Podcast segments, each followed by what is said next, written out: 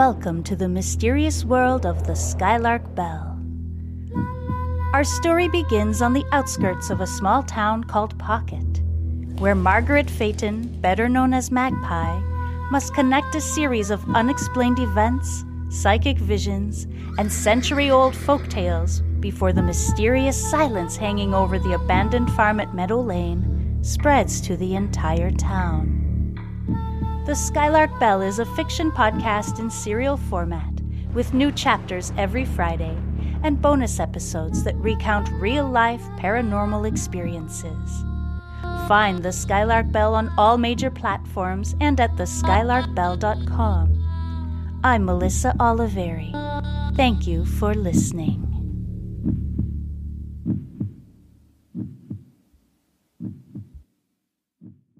Do not attempt to adjust the settings on your device.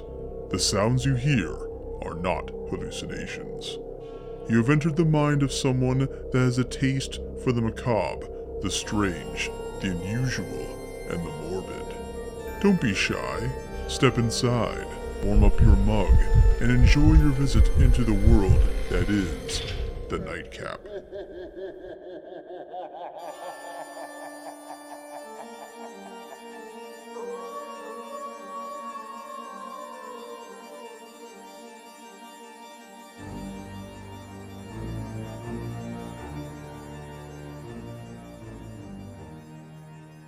Welcome, my friends, to the Nightcap, where nothing is taboo or wicked, and the topics are always eerie and intriguing. As always, discussion of death, blood, and suffering is what you tune in for, and rightfully so. It is never disappointing or boring. Don't worry, I'm not about to change gears and turn to the light side because the dark side is much more fun. There is, however, a flip side to the murder coin that few take into account or bother exploring, as collateral damage in the subject or subjects in reigns of terror, and that is the families and offspring of the monsters we know today. I sense a bit of hesitation since you're probably thinking that these people are the exact opposite of their counterparts and lead boring lives. While you'd be correct in that assumption to a degree, the intriguing part is which ones chose to discuss the gruesome misdeeds of their relatives and which ones remain silent and change their identities to distance themselves from a tainted past. This is where I come in to fill in the gaps. Get comfortable in your recliner by the fire and grip your cup of hot cocoa, creepy ones, and prepare yourself for the loved and neglected of human horrors.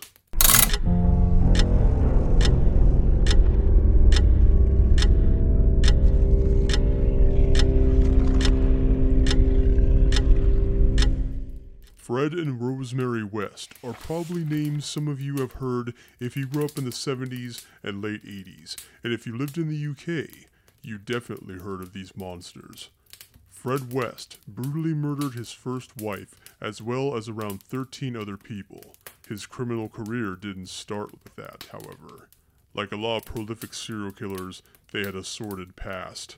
In Fred's case, he was convicted of child molestation, deception, indecent assault, theft, and a myriad of petty crimes. Fred married Catherine Costello while she was pregnant with another man's baby. To provide an explanation for the mixed heritage child, they claimed she was adopted after a miscarriage. Fred was the sole breadwinner, with Catherine being the doting mother. It was reported that Fred kept the children behind bars in a bunk bed, only allowed out when he was at work. He also was cruel to his wife, beating on her and having multiple affairs throughout their marriage, even fathering an illegitimate child. In revenge, Catherine had her own affair, which enraged Fred, resulting in multiple altercations between all parties involved. His first official victim was a boy he ran over in his delivery van, and it spiraled from there.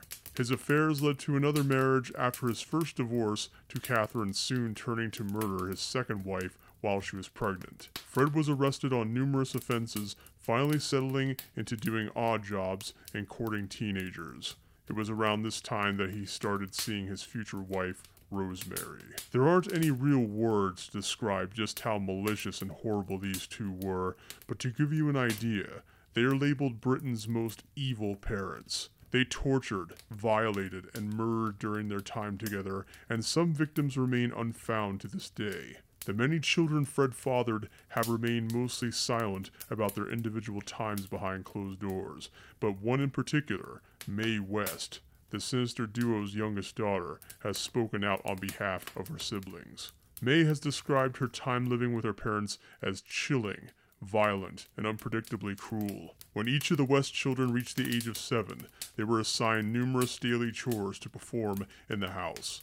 They were rarely allowed to socialize outside the household perimeters unless either of their parents were present and had to follow strict guidelines imposed by their parents with severe punishment, almost always physical, being the penalty for not conforming to the household rules. The children feared being the recipients of violence from their parents, the vast majority inflicted by Rose, occasionally by Fred. The violence was sometimes irrational, indiscreet, or just inflicted for Rose's gratification.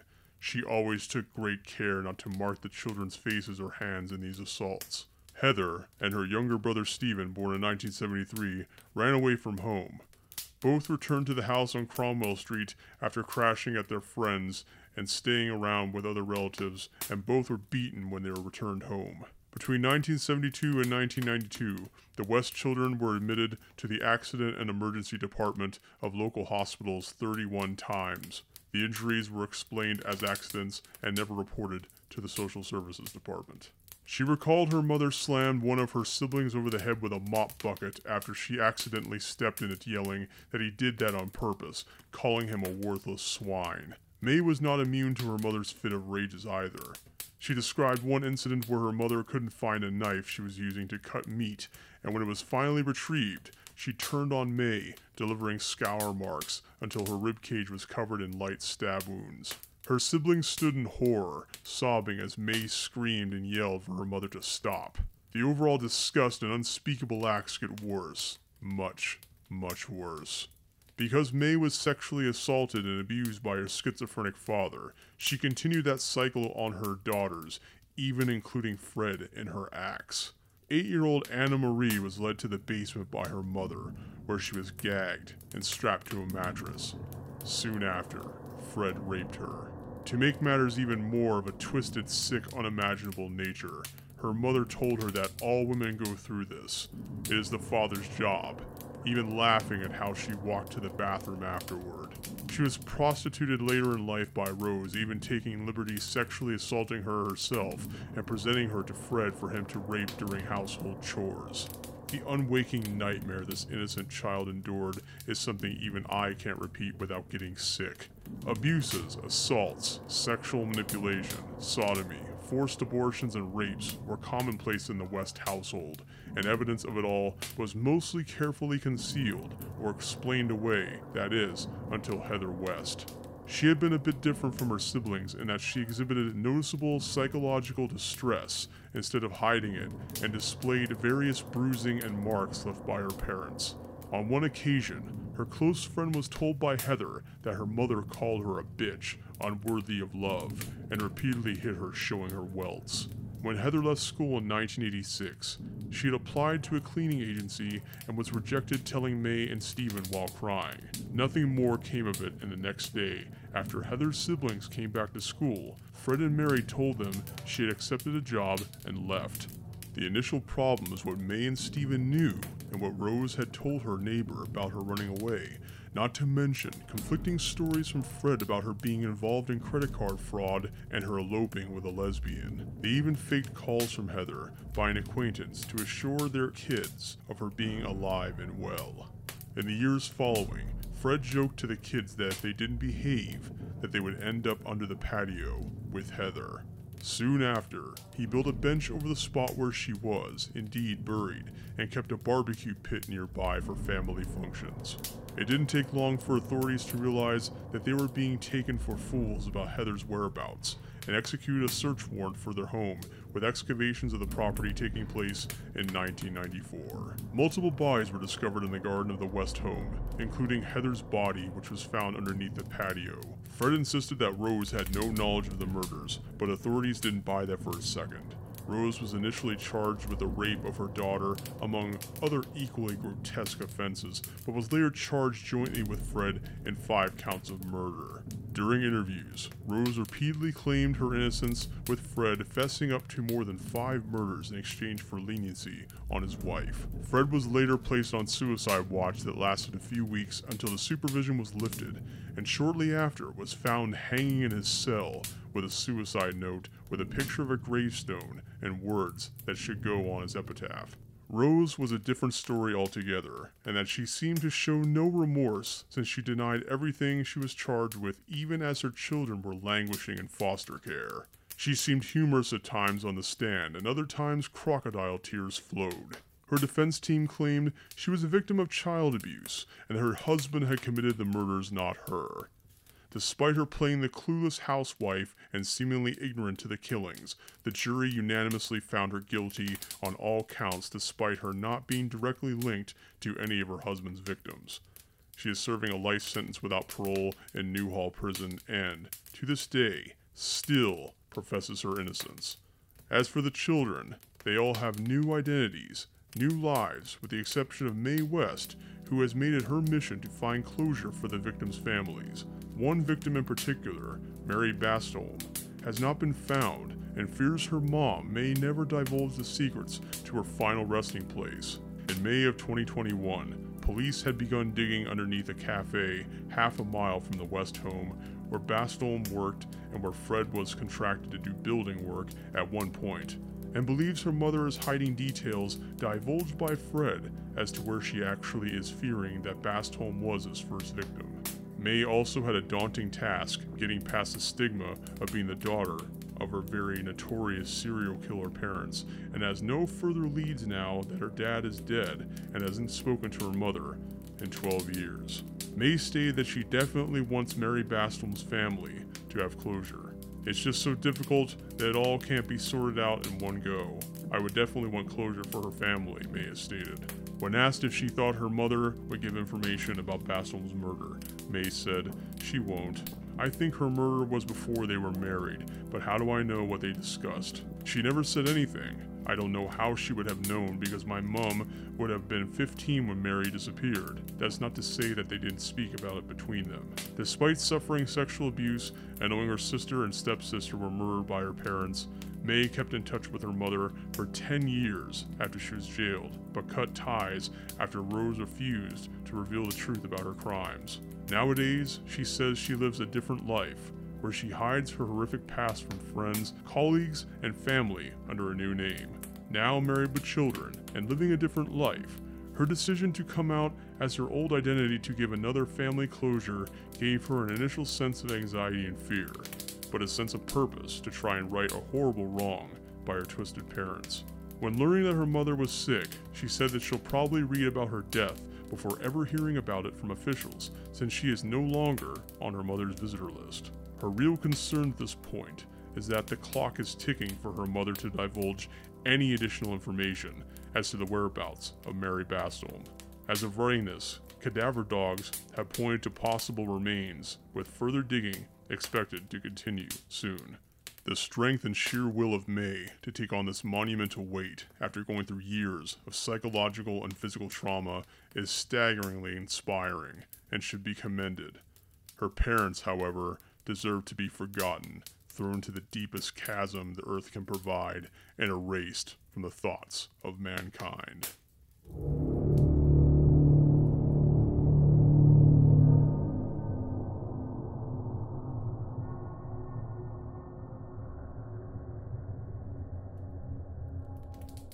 Many of you are familiar with our next entry, but I'm sure few of you are aware just how many additional lives he has damaged during his kill spree.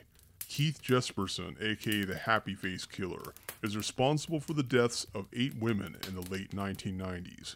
He earned the nickname because his letters to media and authorities ended with a drawing of a happy face.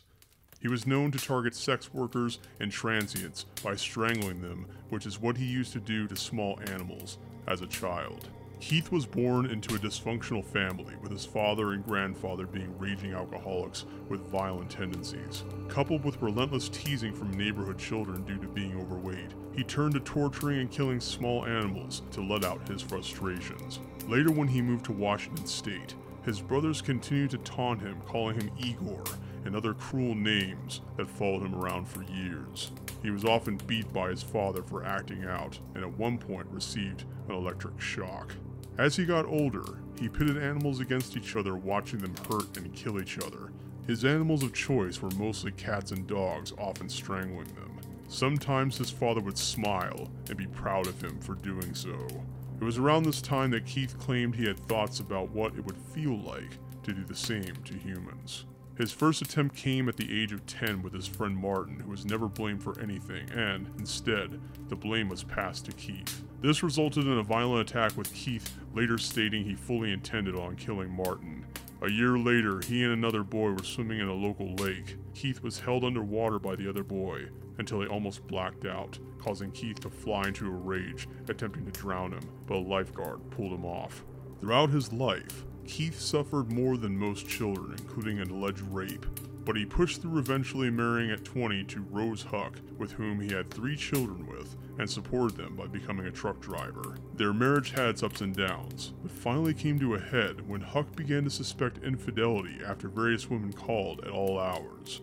After 14 years, while Keith was on the road, she packed up the car and took their kids to Spokane. He still spent time with his children while both parents were separated until finally divorcing in 1990. Keith then tried to join the Royal Canadian Mounted Police, but he suffered an injury that had him go back to truck driving. As it turns out, this profession afforded him more opportunities to commit his murders. Keith's victims spanned all over the US, from Washington, where he lived, to clear across the country to Florida. His first known murder was Taunja Bennett in Portland, Oregon. They met at a bar, got into an argument in a rented room, and was strangled. In 1992, in Blythe, California, Keith raped and killed a Jane Doe he referred to as Claudia. No less than a month later in Turlock, California, Keith strangled Cynthia Lynn Rose. In November of 92, Keith struck again, this time in Salem, Oregon. The victim named Laurie Ann Pentland, was a sex worker who wanted double the fee for her services. Keith got angry and strangled her when she threatened to call the police. The following year, Keith killed a woman named Patricia Skiple in Santa Nella, California, who died from a drug overdose administered by Keith. His next murder didn't come until the next year in Crestview, Florida, who he referred to only as Susan. It wasn't until March 30th of 95 that Keith was arrested for the murder of Julie Winningham. Keith attempted two suicide attempts to induce sentence leniency. Before his arrest, he wrote his brother detailing eight murders he committed in the past five years, even after he admitted to authorities to having committed more, but later recanted over 185 murder claims. Keith was sentenced to three consecutive life sentences for the murders and later charged with two other murders, tacking on another life sentence. He is currently incarcerated at Oregon State Penitentiary. Now that you know the backstory, we get to his daughter, Melissa Moore, that spoke up about her upbringing with her father. Oddly enough, she had only happy memories of him. He helped her learn to ride a bike, go on picnics, attend her school functions. At no point did she even suspect that her dad was capable of becoming the happy face killer. Melissa is the oldest of her siblings and always looked forward to when her dad, a long haul truck driver, would come home from a trip. She stated that the first thing I would do when he got out of the car is I would run up to him and go for his pockets with the change that he had left over from the day, and I got to keep the change. She knew he was a great father, but one dark day still haunts her. She was just a young girl when she saw her father torture animals. I found some little kittens. He grabbed them by the tail and hung them on the clothesline. Frightened, she ran inside to get her mother, Rose Hucke, but by the time she came back, it was too late. I remember bending down and seeing that they were dead. Aside from having ideas that her father was a textbook sociopath later in life, and commented that family outings could quickly turn dark and grotesque with her father mentioning that he could kill someone and get away with it. Melissa had in her mind that her father got the idea out of Detective Comics and brushed it away, not knowing the full extent of his statement. After the murders came to light and the initial arrest, Melissa and her mother attempted to bury it and put it all out of their mind, but it remained in the public long after her father was sentenced, and more finding about what he had truly done became more apparent. She decided to keep her identity a secret, marrying at 21 to Sam Moore, producing two children. She eventually revealed who her dad was, and it turned out her husband didn't care. What worries her is that her son would have similar sociopathic traits that her father has, but after DNA testing, there appeared to be no genetic link. Just as Moore was settling into a normal life with her new family, letters from her father began arriving, asking her to visit him in prison. After talking it over with her husband, she decided to take the family to visit her father. Melissa stated, I was kind of curious to see if he would look like what I remembered him looking like, or would I see him as a convicted serial killer. They were told there was a family center, and the couple expected to meet with the serial killer one at a time, while the children waited in the security room of a daycare facility. But the visit was nothing like what they expected. The inmates were free to visit with their families in the children's center of the prison, and the meeting wasn't what Keith had dreamed about either. Keith exclaimed, It was very uncomfortable. The last time I had seen my daughter, she was 15 years old, and all of a sudden, 10 years later, she shows up and she's a mother and has a husband I'd never met before.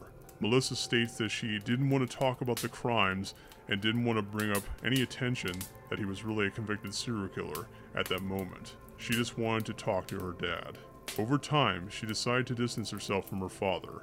Her children didn't remember anything about the visit, and it wasn't until the first grade that her daughter asked about her dad. Not knowing how to respond, she researched how to approach this topic and ended up contacting Dr. Phil in 2008, asking him if she did the right thing, keeping the secret and cutting contact. Shattered Silence, the untold story of a serial killer's daughter, was a culmination of support she received from people all over the country after her Dr. Phil appearance, and gave her a sense of healing to come forth with everything she kept from herself and others. Is a collection of journal entries about decades of observations about her family, and more importantly, her feelings and experiences regarding her dad.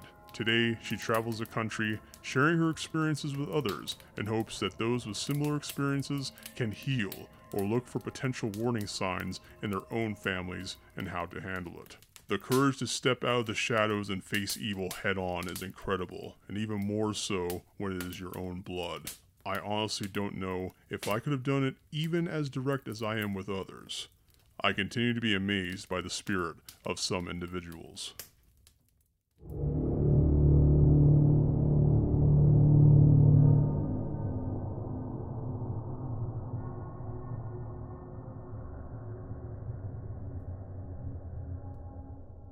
When you hear Green River Killer, the hairs on the back of your neck stand up, and for good reason, because he is one of America's most wretched serial killers. Born in Utah, Gary Leon Ridgway grew up in an unstable home with two other siblings.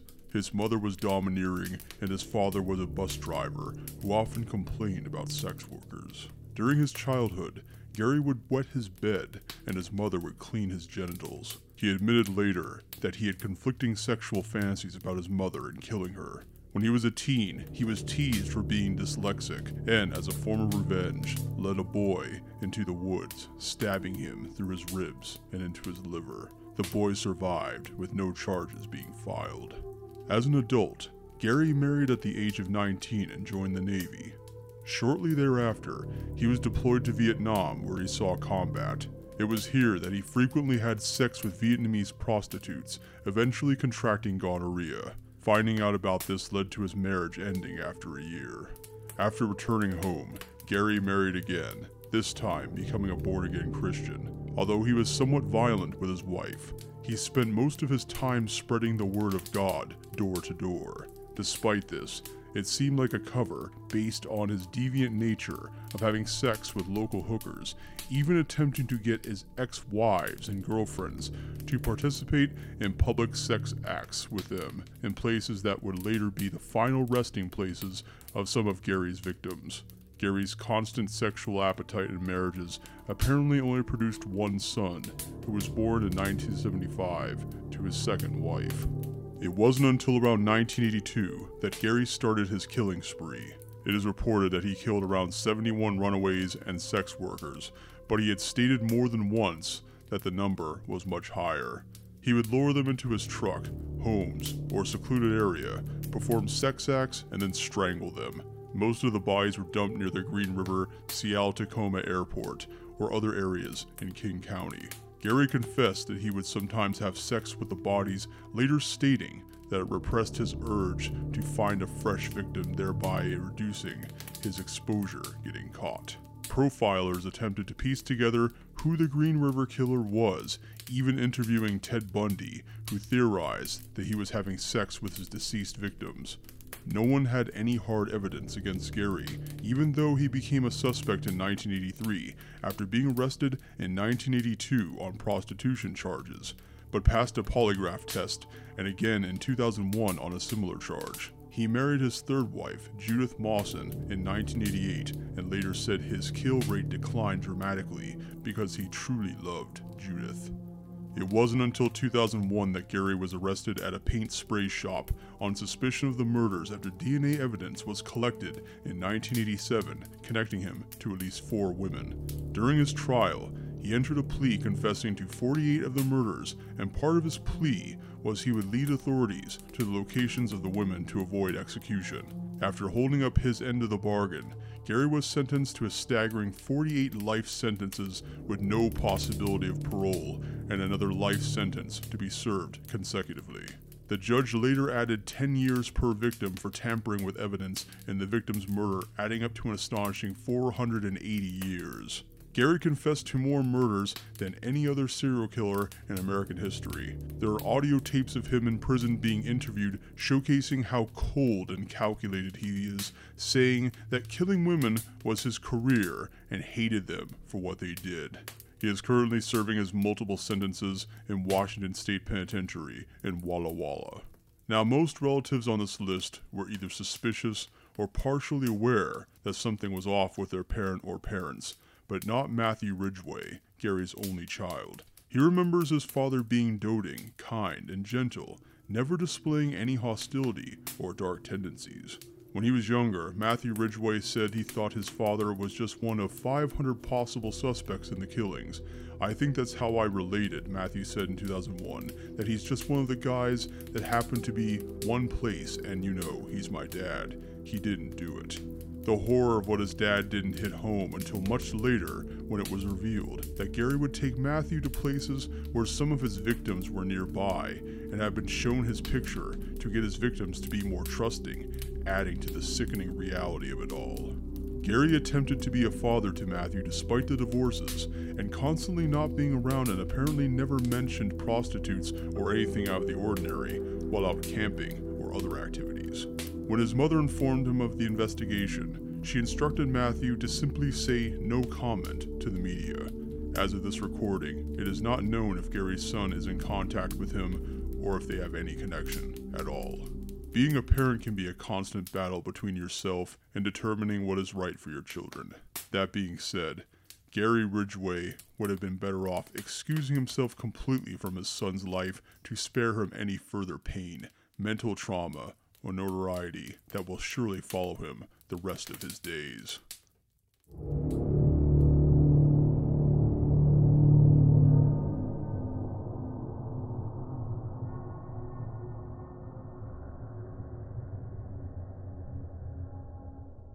Murderers that come in pairs are often much more malicious and dangerous than one taker of life. This next entry is no different. Michael Bear and Susan Carson are a match made in the seventh circle of hell. The former grew up in Arizona, with his first wife divorcing him after noticing bizarre changes in his behavior. She and her daughter left moving out of state. Soon after, Michael began seeing Susan Barnes, a divorcee with two teenage sons.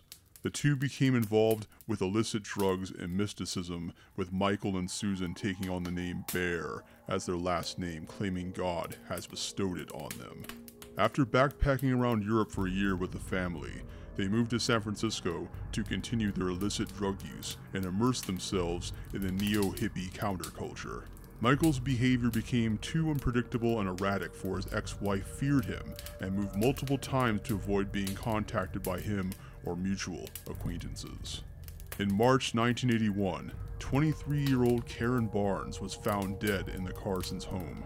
She had been stabbed multiple times with her head crushed before being wrapped in a blanket and hidden in the basement. Authorities suspected she was killed by someone she knew, making the Carsons the prime suspects, but the family had already moved and disappeared by the time the body was found. Michael and Susan later confessed that they had killed her because they thought she was a witch. The family lived in a secluded mountain area near Grants Pass, Oregon, and then in Alder Point, California, where they worked on a marijuana farm. Workers claimed that Michael and Susan were very odd and advocated revolution, saying nuclear war was imminent. On the same farm in the same year in May, they shot and killed farm worker Clark Stevens over a dispute.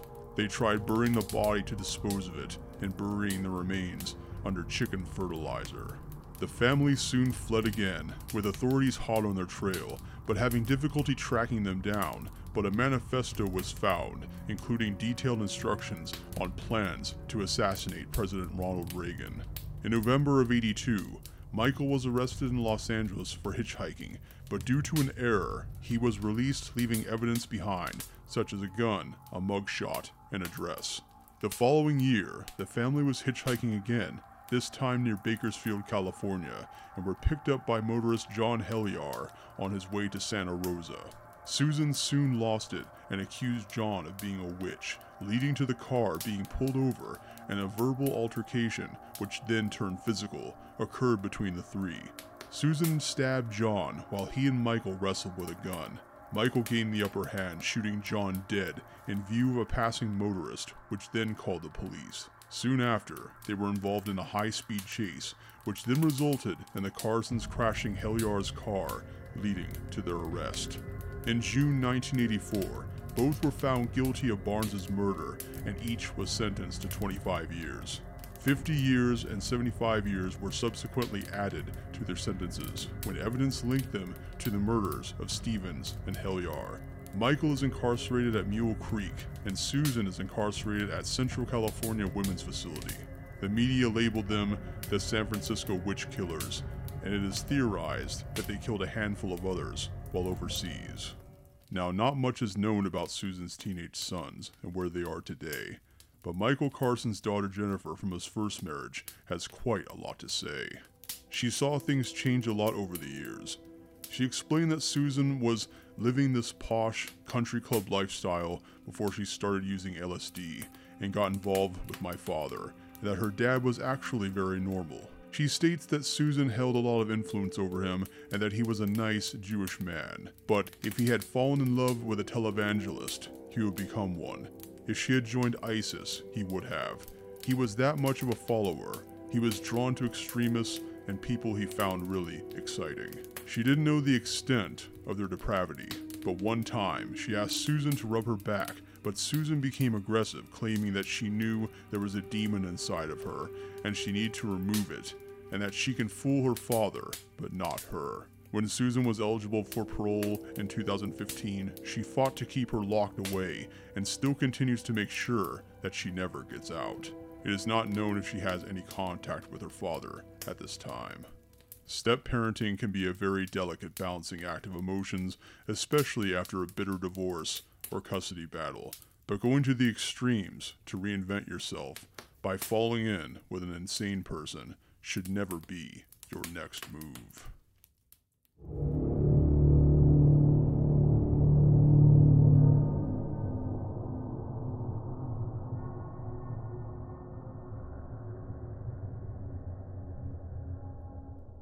If every murderer was the same, it would get a bit dull for the media and for morbid seekers like you or I. Of course, the term serial killer is a relatively new term that was coined in the 70s, and this last entry showcases a man that was definitely in the midst of what I call the bloody renaissance of the 20th century, with his story possessing an interesting, albeit warped, slant to it. Edward Wayne Edwards had an upbringing that those never adopted or orphaned at a young age can probably relate to, since during the 50s, ethical oversight and reporting was not exactly very well documented or taken seriously.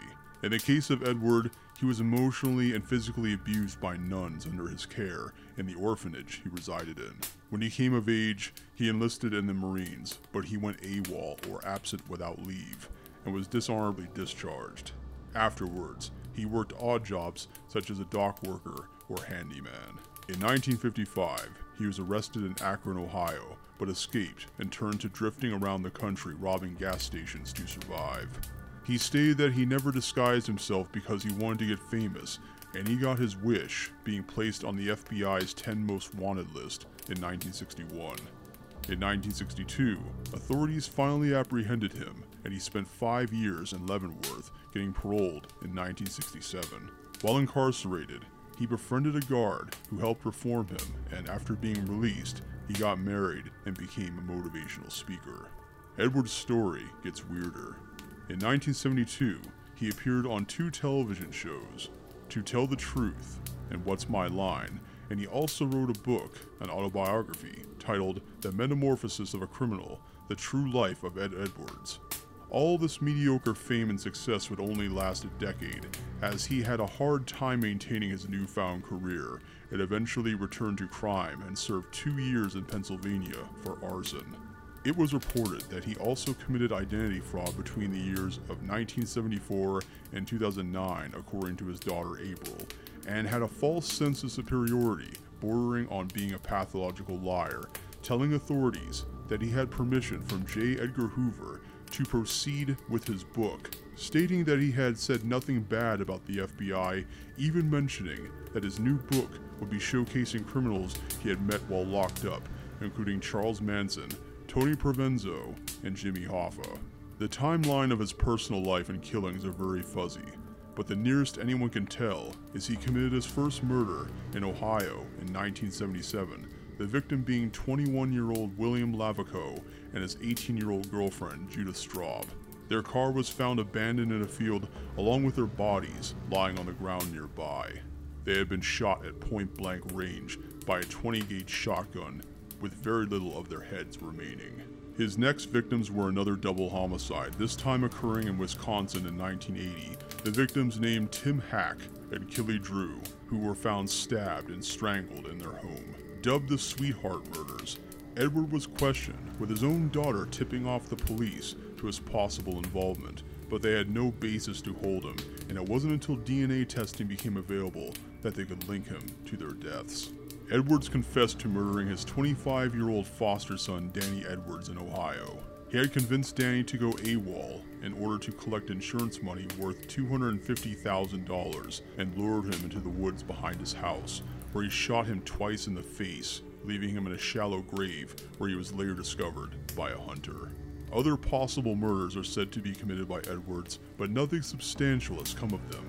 Author Phil Stanford's book, The Peyton Allen Files, suggests that Edwards killed Beverly Allen and Larry Peyton in 1960, but authorities claim they arrested two suspects that were later released and are confident they got the right individuals. Further still, in 2017, Detective Chad Garcia of the Jefferson County Sheriff's Office, who was in charge of the Sweetheart murders, is convinced Edwards was responsible for at least six or seven more murders in the area and is less convinced that he was a lot less sure that he was involved in some of the unsolved Zodiac killings, and a few officials believe he was also involved in the disappearance of JonBenét Ramsey and the death of Teresa Halbach, the main focus of Netflix's Making of a Murderer docuseries.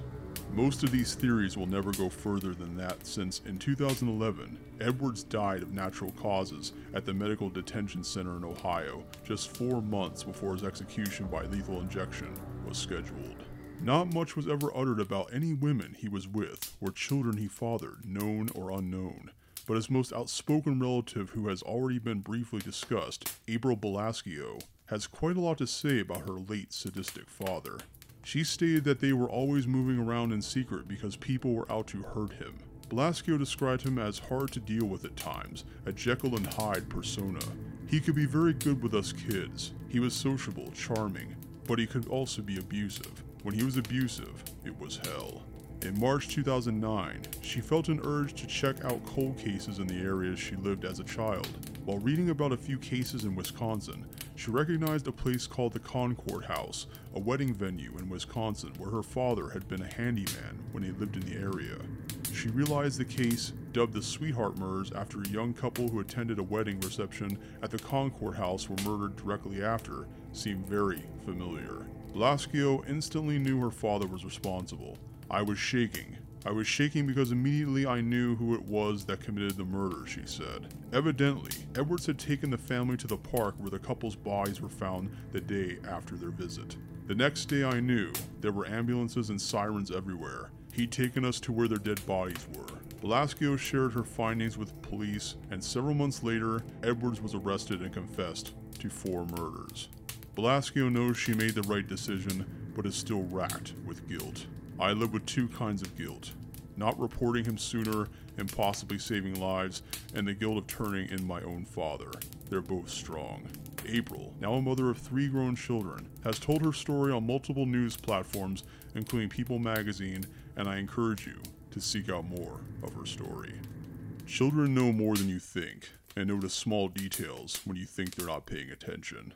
The innocence and nativity is there, but their memory is long, deep, and winding. Keep that in mind if you intend on taking them on a cerebral ride of your own horrifying ways, lest they decide to turn on you and your past evil misdeeds become your undoing. And so at last, we have reached the end of the first part of our grisly stroll down this broken down, fractured road. Thank you so much for tuning in. I hope you enjoyed listening as much as I enjoyed narrating. Part 2 of this segment will be uploaded next month. Be sure you go on Spotify and rate this program, and do the same on all other platforms such as Radio Public, Google Podcasts, and Stitcher. More platforms will become available soon. Until next time, be safe and stay curious.